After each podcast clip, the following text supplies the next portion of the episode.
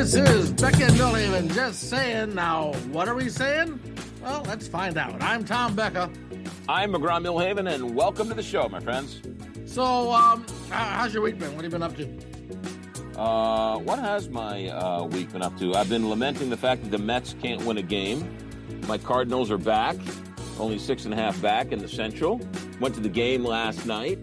Um, now, did you take your daughter yet? No, because I have not. No, oh, she's. When she's do you take Emerson? When do you take your your daughter to a, her first baseball game? She's two and a half now. Um, I don't think she would remember her first game. Uh, I I'm thinking maybe five or six, maybe even seven. I want her to really, really, really remember it because I went to the game last night with somebody, mm-hmm. and I was talking about the very first time I went to a game, and this friend of mine turns to me and says, "I don't remember the first time I was at a game," and it, it broke my heart that they didn't remember the first time going to a game. Uh, that's one of my father's childhood memories. The first time yeah. I went.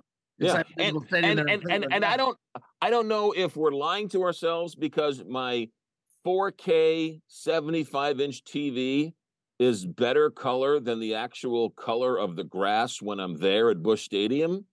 So, uh, you know, the, uh, the the the 14 inch Trinitron TV just didn't, you know, when you saw it green, it just it, it just didn't compare. Now the TV's better than the actual reality. But here's the thing with your friend that said she doesn't remember uh, her first baseball game. Maybe it wasn't that important in the first place. So therefore, it was something you, you, you don't pay any attention to. Guys like you and me, going to that first baseball game was very, very, very important. So if you instill early on with Emerson the importance of this and how it will be a you know a father daughter moment, well then you know she may remember that. Well, I think she'll be able to go after she finishes completing 100 swings from the left side of the plate and the right side of the plate every day for the next three years. Oh God, you're one of those fathers. So, so you know, you, there's a friend of ours, my buddy Jimbo, who happens to be Emerson's godfather. Yeah, he was telling me a story. Now, he and I grew up Met fans together, mm-hmm. and he was telling me a story.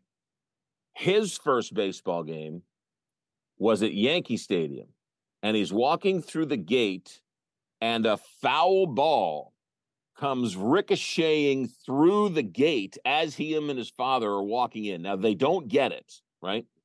But he's like, I remember it vividly because it almost hit me in the head.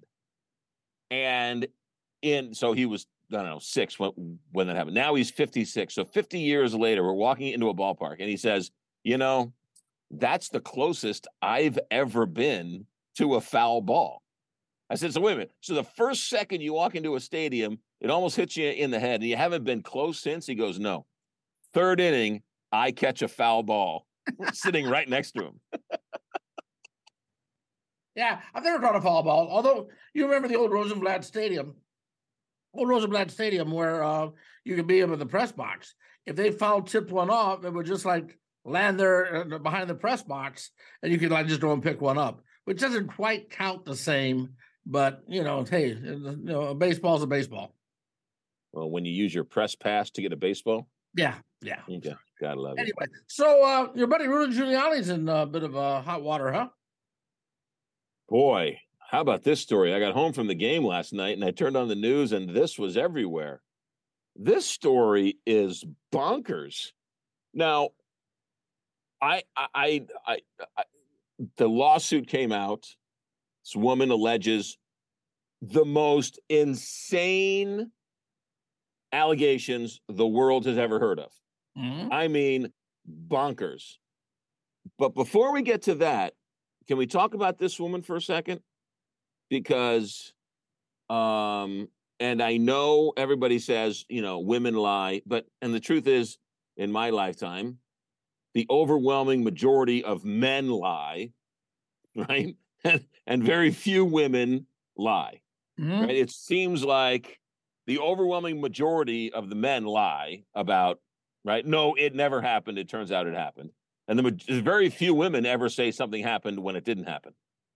But I don't have but, the statistics on that, but I'll go with your your hypothesis. And anecdotally, right? We could just yeah. Say, but this woman apparently tried to sue her ex husband.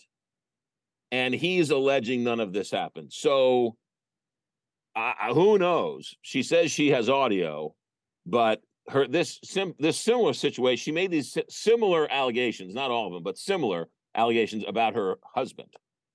I read the article. I don't know. I read, I read the article and I uh I agree with you. It's like, oh, I don't know. Maybe she's it doesn't seem to doesn't seem to quite gel. Doesn't seem to quite, you know, pass the smell test. But then I remembered Rudy Giuliani in the Borat movie. you remember that, right? But he's on the bed loosening his belt and all that, right? I mean, so I remember I remember that. And therefore it's like, you know what? Uh, she may she may be right. She may have a point. Well, look, he's been divorced three times. Each woman has ran out screaming. I think he's cheated on the first wife with the second wife and the second wife with the third wife. So they they've all run out screaming. One of his wives kicked him out of like the the mayor's mansion. So the the ex-wife was living in the mayor's mansion while he was living in an apartment above a bodega because his wife kicked him out of the mayor's house. So I mean, it, has been a rocky road for one Rudy Giuliani. Yeah, that's um, why he and Donald Trump get along so well. They, well, know, but but she says she, she says she has audio. Yeah. Of all of these things. And I, I know we're sort of talking in code somewhat, but the allegations are that he forced her into some circum circumstances while he was on the phone and he she was forced to perform certain sort of acts towards him while he was on the phone and I, I, I, I, I know I'm going to be called a sexist and a pig and probably ruin my career, but I don't. I find it hard to believe that she couldn't say no, and and run out screaming. I, I don't. I don't get that. I don't. I know some women can't, but I don't understand why this woman couldn't. Um. Yeah, I don't know either. And I, you know, like I said, that'll be for the courts to decide and every and everything there. But um, uh, yeah, I mean, it it is. It, it's like I said, I I'm not sure I necessarily believe her, except for the Borat movie when it saw Rudy, and it's like, yeah, you know. I, I will. I will also say. I will also say this right now. I, I my I, my my opinion can change on a dime at any moment, but if you know, just this a simple story that just came out, uh, I'm on Giuliani's side until further notice. Okay, no, no, and no, I I, and I can't believe I'm saying that. I'm not on either side. I'm not on either side. I'm just saying that the only thing, you know, I, I, would be on Giuliani's side if it weren't for the Borat movie. But now this brings up an interesting point here, though, too. And I don't know the answer to this. Maybe you do. Is there any way to tell if a, uh, you know, if uh, that artificial intelligence or the, deep fakes, because she says she has recordings but you know what? Anymore with a, a simple program on your computer, you could take Rudy's voice and you know have him say anything. You could you could put together this whole production and say, "Oh yeah, I recorded this on my cell phone." And I don't know how. There's got to be a way to prove whether that that was recorded in real time or whether it was a, a deep fake, right? Well, I've talked to lawyers about this, and as of now, apparently you can tell what's fake and what's real. But in the near future, it's going to be harder and harder. And they're worried that some point in the relatively near future, these fakes are going to be so good, you're not going to be able to tell the difference between a forgery and a real one. So I don't know. I'm actually having my will amended so that my heirs have complete and total rights to my name, my likeness, my voice, only because look, not that I'm that big of a deal or anything. It's not, not like some big ego thing, but uh, you know, so that when I do die, which I hope is not for quite a while yet, uh, when I do die, uh, you know, that I don't have to worry about some idiot that I ticked off back in you know ten years ago with uh, a laptop computer out there making me say things that I would never, ever, ever would say.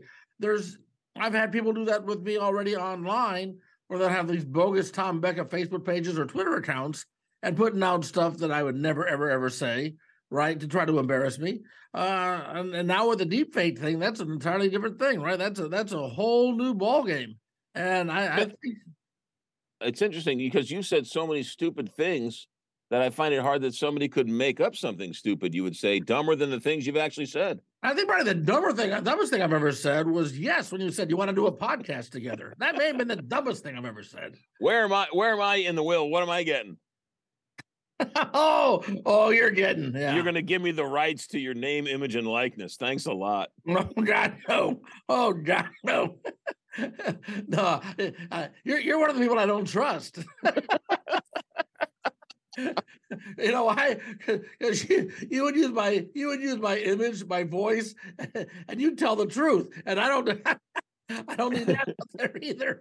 we have we have both said that the day we we die, all stories are on the table. Yeah, I know, I know. God, there's so, nothing really terrible. But okay, but go back to this. Go back to this. Did you see where Tom Hanks says that you know he'll that he will be still he will still be starring in movies after he's dead? I mean, give, give, give somebody else a chance, Tom. Come on, man. yes, uh, give, give an artificial Academy Award. Uh, um, uh, uh, so can let's let's talk presidential politics because I think it's starting to heat up now with um, DeSantis announcing he's basically getting in, and Mike Pence apparently getting in, mm-hmm. and uh, it's really interesting because I think Mike Pence's strategy and Ron DeSantis's strategy, as well as other Republicans, uh, Bill Barr, Christie, right? The the anti-Trumpers are sort of settling in on Donald Trump can't win, right? The the, uh, the Karl Roves of the world. They're they're sort of settling in on this. We agree with everything Donald say, Donald Trump's saying, but he can't win. So let's find somebody who doesn't have his baggage but has his same opinions, right? His same philosophy, and let's pick them to which I think is a bad strategy because, well, it, it, it's got to be coupled with something else because the people who are Trump supporters don't care if he wins. They don't they don't care. It isn't about winning for them. They want to be pure. They want to be purists. It's a jihad. And so if Donald Trump loses, they don't care. I mean, they they want him to win, but they're they're they're more important is being true to the cause than winning. And so by DeSantis and and Pence saying he can't win, I don't think that's a winning argument for those guys. Um, well, you know what? I, I don't think it dissuades any of the Trump supporters, but they're right. They are right. Look, Donald Trump has lost the House, the Senate, the White House. Uh, they did not do as well in the off-year election due to Donald Trump. They lost the the Senate race in Georgia due to Donald Trump. Three I mean, times. Yeah. So so you, you look at this, and so they're right.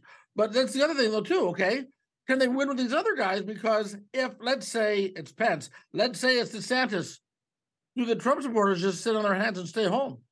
And and can they can they win without I mean, that's what DeSantis is so interesting here. How he refuses to go after Donald Trump, refuses to compare and contrast. Really, you know, um, mention by name because you know he needs to not tick off those Trump supporters so much. Well, in in one sense, if you're a Democrat and you're rooting for Democrats, you want Donald Trump front and center because he's your best argument for Joe Biden. But if you take Donald Trump out of the equation, right? Brian Kemp, the governor of Alabama or the governor of Georgia, Georgia. won in, in an insane an insane blowout, right? A, a Republican not attached to Donald Trump wins in a blowout. And uh, the, Sununu or uh, the the attorney, the Secretary of State of, of Georgia, right? These Republicans, this this this Larry Hogan of Baltimore, right? They are they are beloved, but once you get Donald Trump in there, it it all bets are off. So they would rather be pure with Donald Trump than win with somebody else. Oh, it is the most amazing thing I've ever seen as far as American politics go.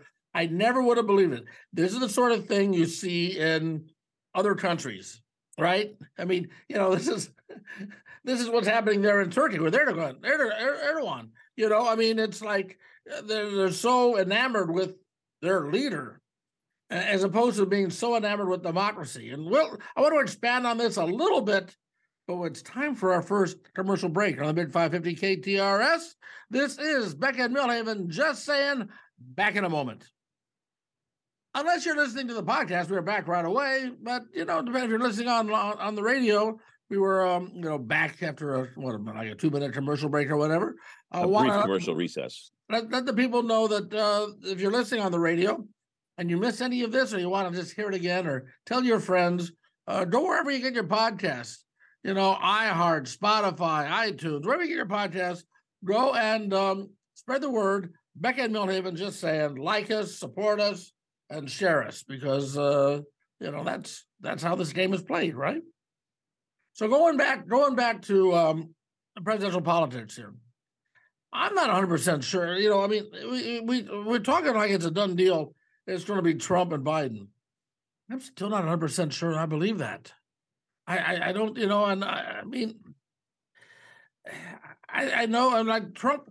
Okay, Trump said he was Trump was supposed to be in Iowa last weekend, and he canceled because of a tornado watch. Seriously, uh, DeSantis made it in. You know, DeSantis made it in. I mean, is, is his plane? Well, not, maybe his big Trump Force One couldn't land in the cornfield. I don't know, or maybe there just wasn't going to be that big of a crowd. I mean, I don't know. I mean, I don't know how enthusiastic, you know, the Trump people are compared to how they were, you know, four or six years ago. I'll say this: I think Trump is a bigger lock than Biden because Biden is one curb away from having a gash on his face like Mitch McConnell and not showing up for three months. He's he's one curb away from that. And when that happens, that plays into every stereotype the Republicans are throwing at him. And he's not going to be able to answer the bell and he's going to crash and burn. And the Democrats better have somebody as backup.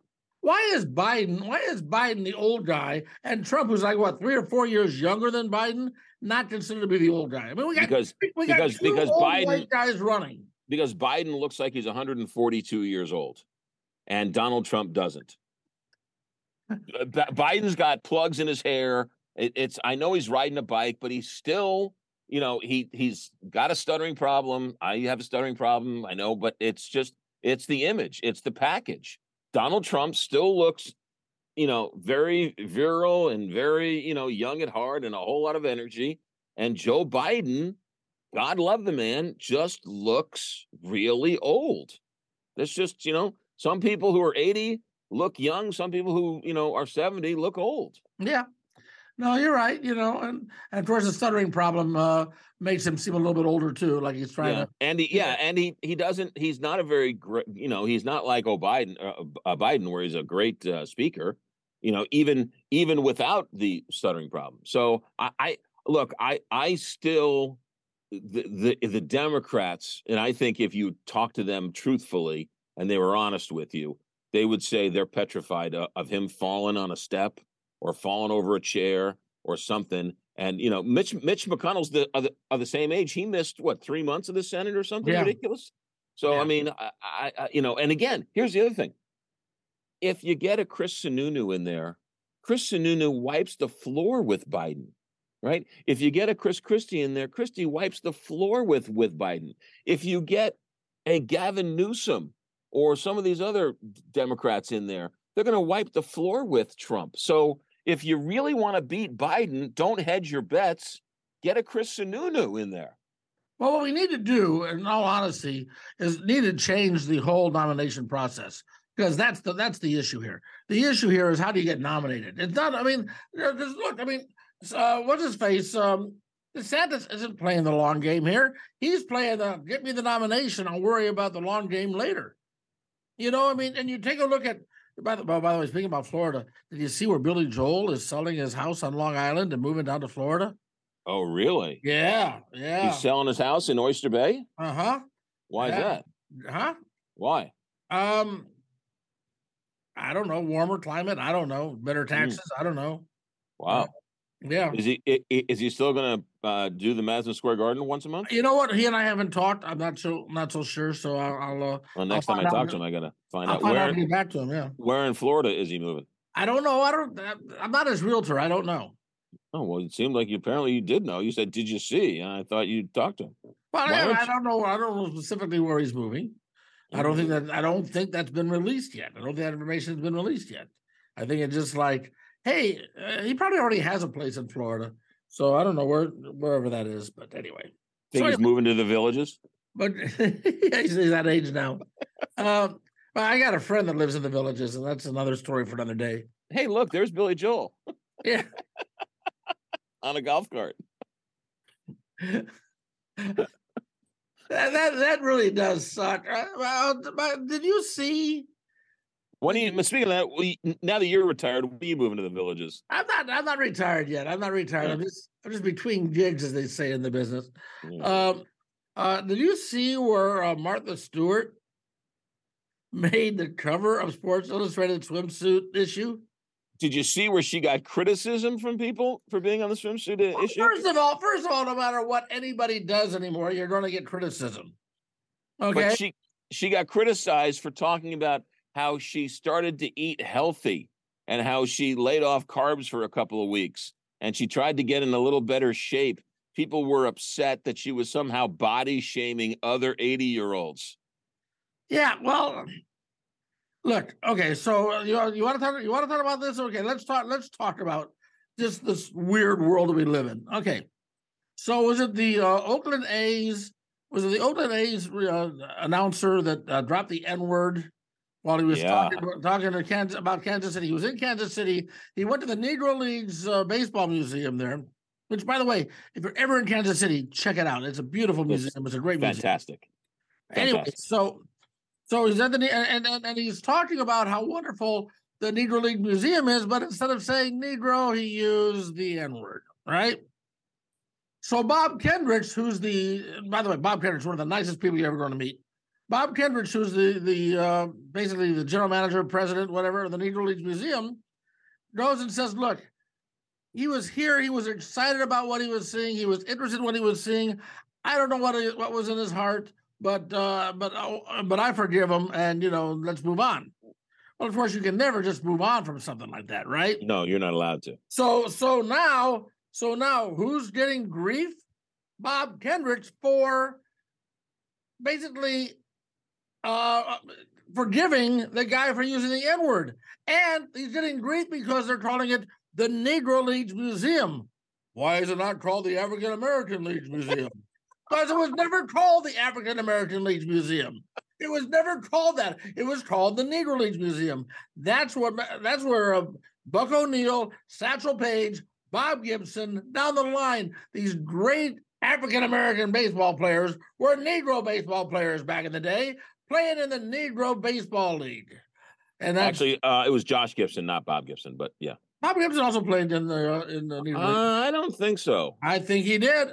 I think he No, did. no, no, no. I know, I know this for a fact. Yeah, for like one year or something like that. He played. Yeah.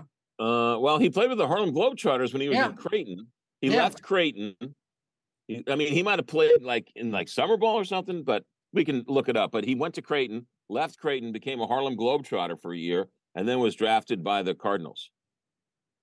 But I, but we digress. The bigger point is the, the the word Negro is so offensive. They want to change the name of the Negro League Hall of Fame. Yeah. Who decides that? Whoever these people are that uh uh I mean, do they, do these people have nothing else to worry about? well they have they have that they've got the uh they've got their computers, they've got their keyboards, they got their Twitter accounts, and so that's what they do. Yeah. Uh, I haven't met that man, but when we went to go visit the Negro League Hall of Fame, I, we, I would have liked to have met him because he would have given us like a back backstage tour or something. Uh, you know what? Um, I knew, I knew Buck O'Neil. Now, not to the point like we're like best friends or anything, but to the point where we could have a nice conversation. He knew who I was. I knew who he is. Obviously, Buck O'Neil, the uh, guy that really basically founded the Negro Leagues Museum, and Buck O'Neil was 94 years old. 94 years old, right? And I wanted to ask him. I said uh, about what pitching was like back when he was playing versus today. So I started the conversation by saying, Hey, Buck, back in your day, at 94, he looked at me and says, Son, I'm still in my day. I mean, that's all you need to know about getting older. You know, it's like, yeah, you know, we have this, whatever this age thing is, you know, and now, you know, people are like body shaming Martha Stewart for 81 being in Sports Illustrated. Um, But uh, you know, that's all, all you got to do about you know getting older. It's like yeah, as long as you're active, as long as you're you know uh, keeping busy, as long as you're still swinging for the fences, swing for the fences. So you age shamed Buck O'Neil, and, and that's your story. I did not age shame Buck O'Neil. You said back in your day, so you age shamed him. Uh, um, really offensive. That's really interesting. Uh, I will say that I've been to museums all around the world. I've been to the Louvre, I've been to the Guggenheim, uh, and I will tell you that the Negro League Hall of Fame Museum is better than all of them put together. It is wonderful. Well, there's a real history there that you, I, I, wouldn't necessarily compare the compare them since they're so totally different. But I will say that Negro Leagues Museum in Kansas City is something that any baseball fan anywhere near has got to uh, go and check it out.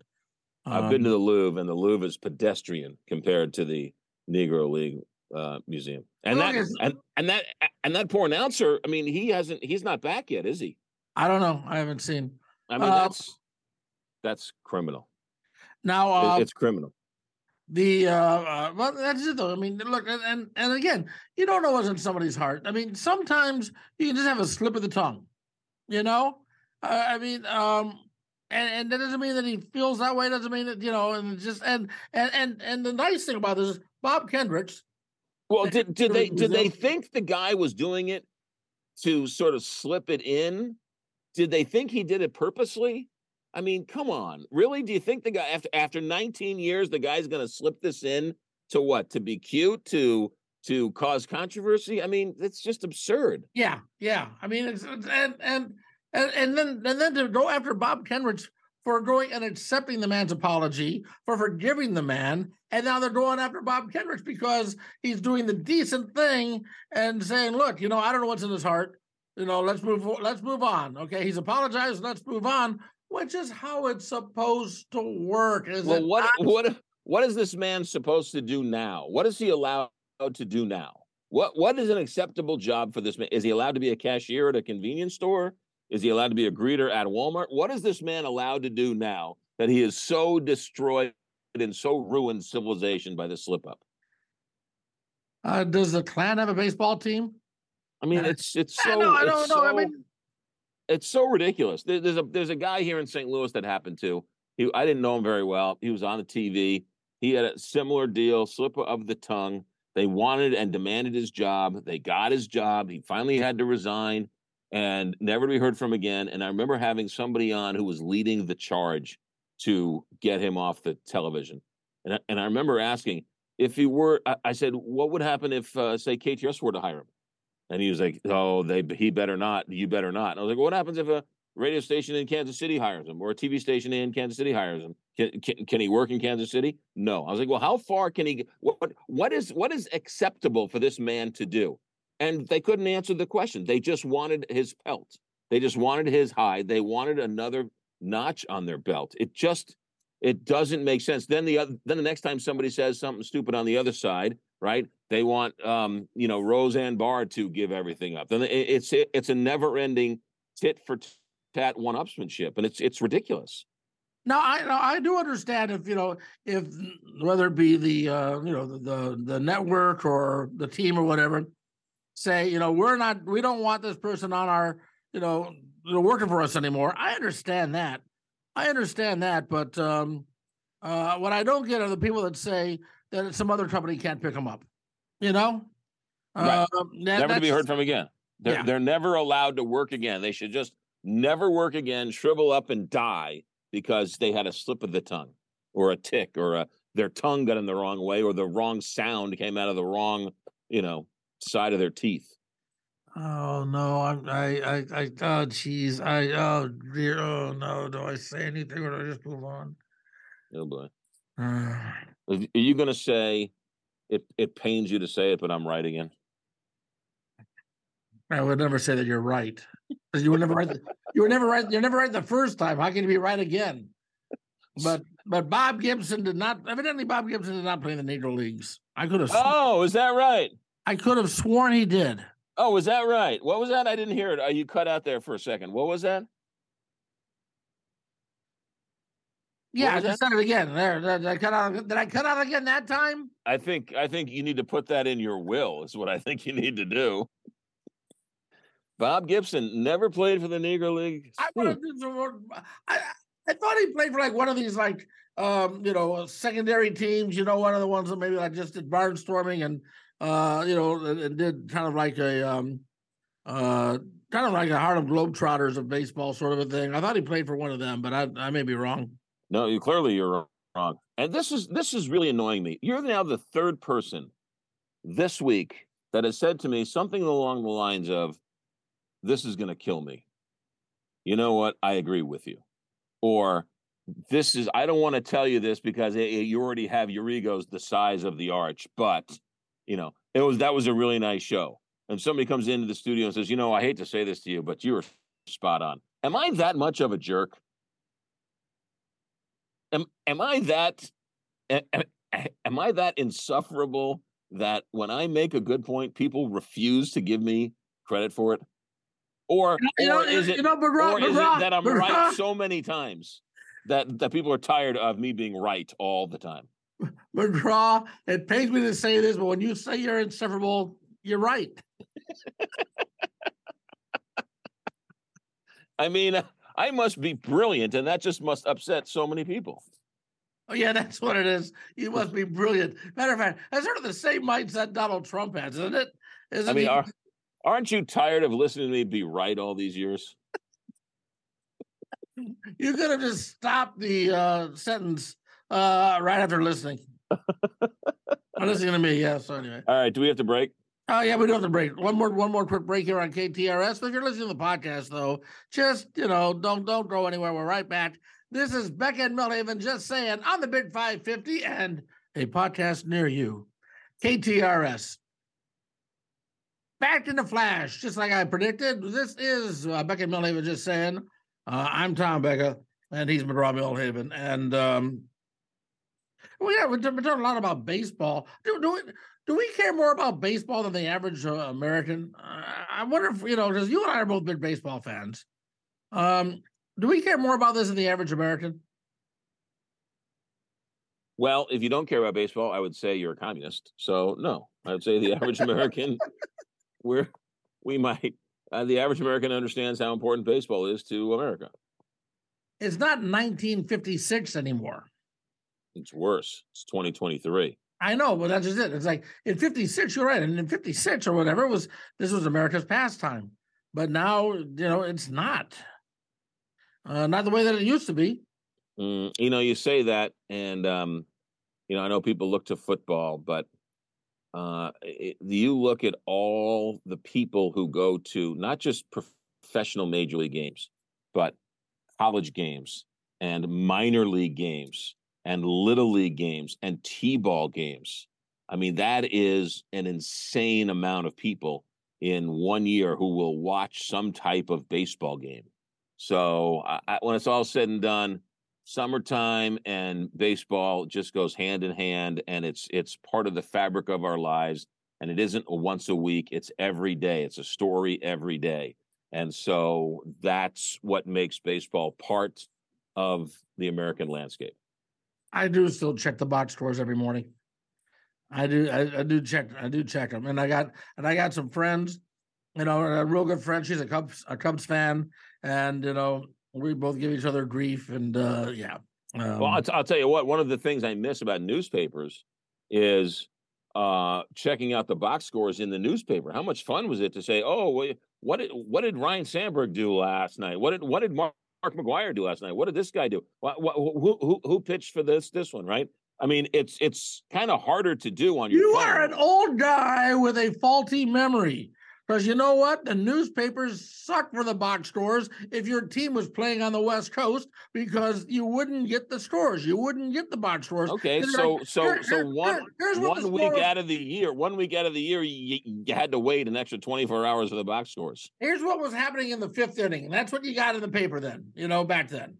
Uh, you know, and and I do I do have a bone to pick with the current box stores because I was thinking about this last night. Wait, wait, you, know, you, you have a bone to pick with an inanimate object. This ought to be good.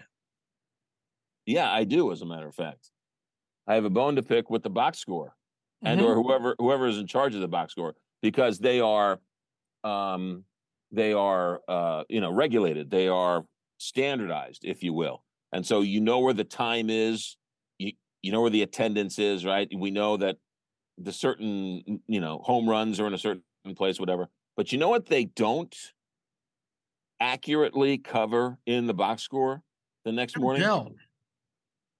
they don't tell you which cap won the cap dance each night.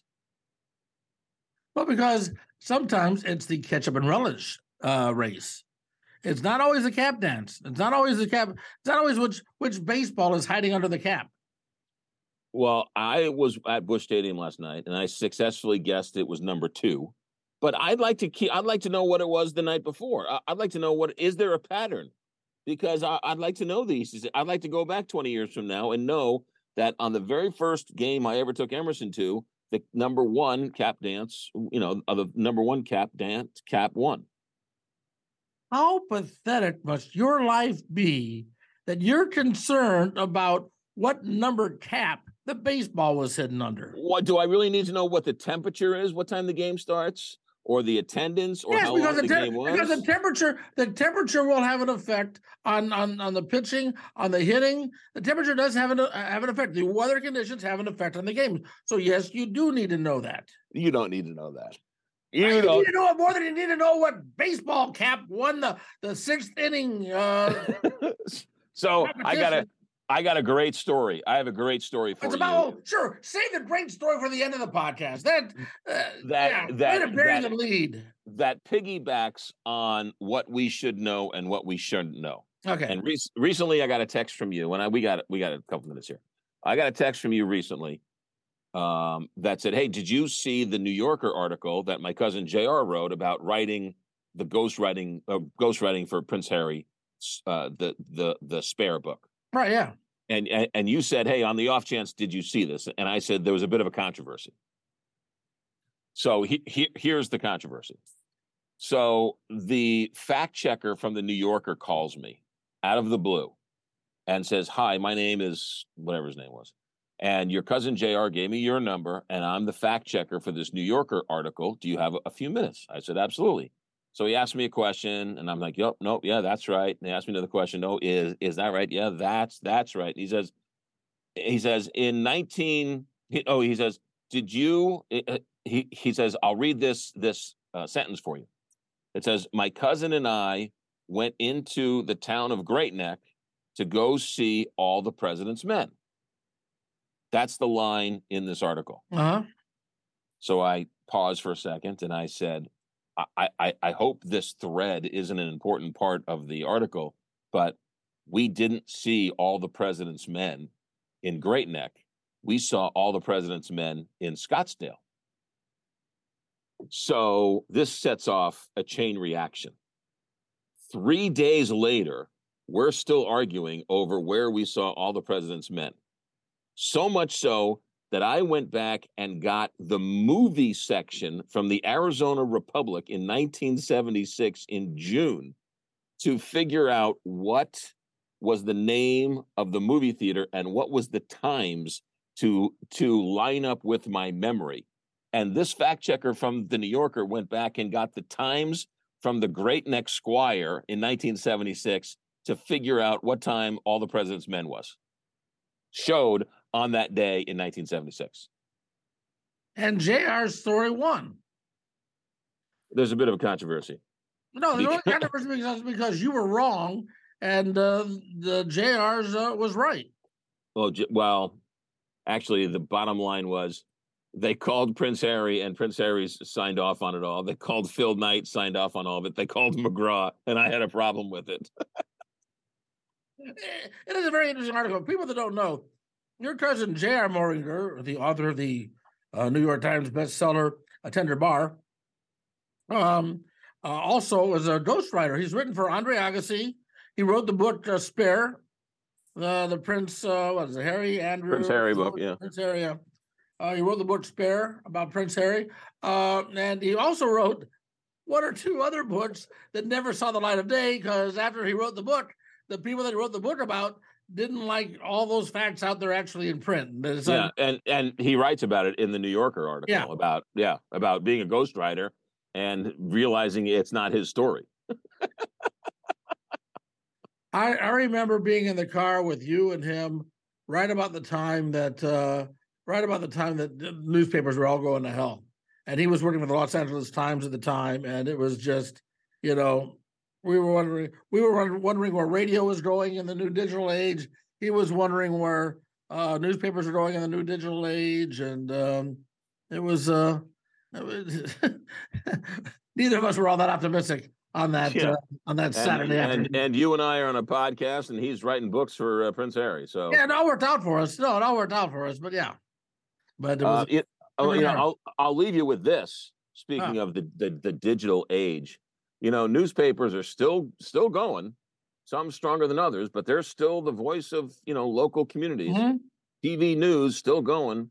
Radio stations, KTRS going strong. Still still figuring a way out. Vice was the media darling of the world. Couldn't figure out the digital age and went and uh, declared bankruptcy and got all this Wall Street and hedge fund money. Couldn't figure it out. But the traditional newspapers, radio, television, they're still kicking it. So no, no, you're right. You're right. Uh, although I will say this, and this is where a real danger lies. Okay, uh, being somewhat personal, I was working for a, uh TV station here in Omaha, and they decided to get rid of all the local news and just run a national newscast instead.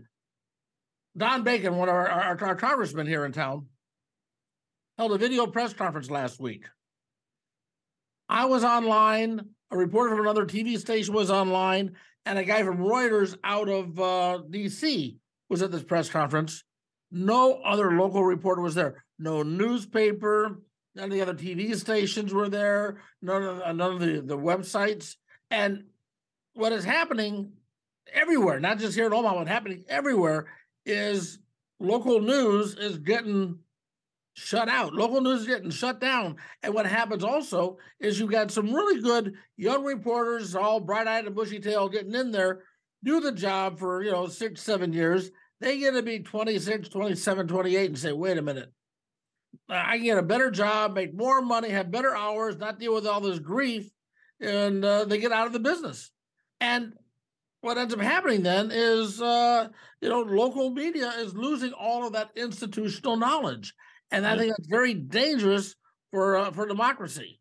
And I'll get off my soapbox now, but please, no matter where you live, no matter what you do, support the local media, whether it be TV, radio, newspaper. Support local media, uh, you know, that, that is actually giving you local news. Here in Omaha, no no news, no radio station has a reporter out on the street.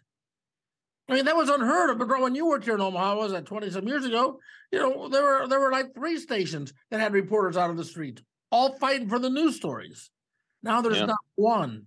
I mean, it, it- it's a it's a dangerous situation, and uh, we'll get off my soapbox here. But um, you know, please support local media uh, wherever. no, it's it's it's it's we're in a dangerous time. Uh, there's no question about it. But Vice, the, all the money was poured into Vice, and that money was you know burned and never to be used again, only to go after national stories.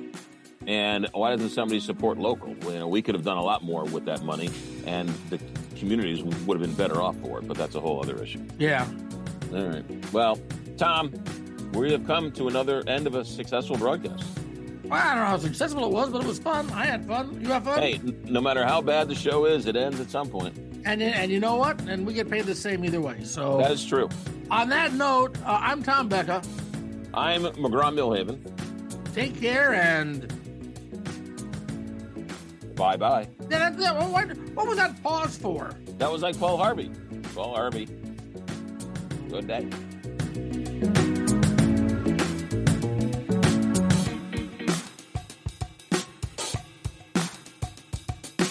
a Hurrdat Media Production.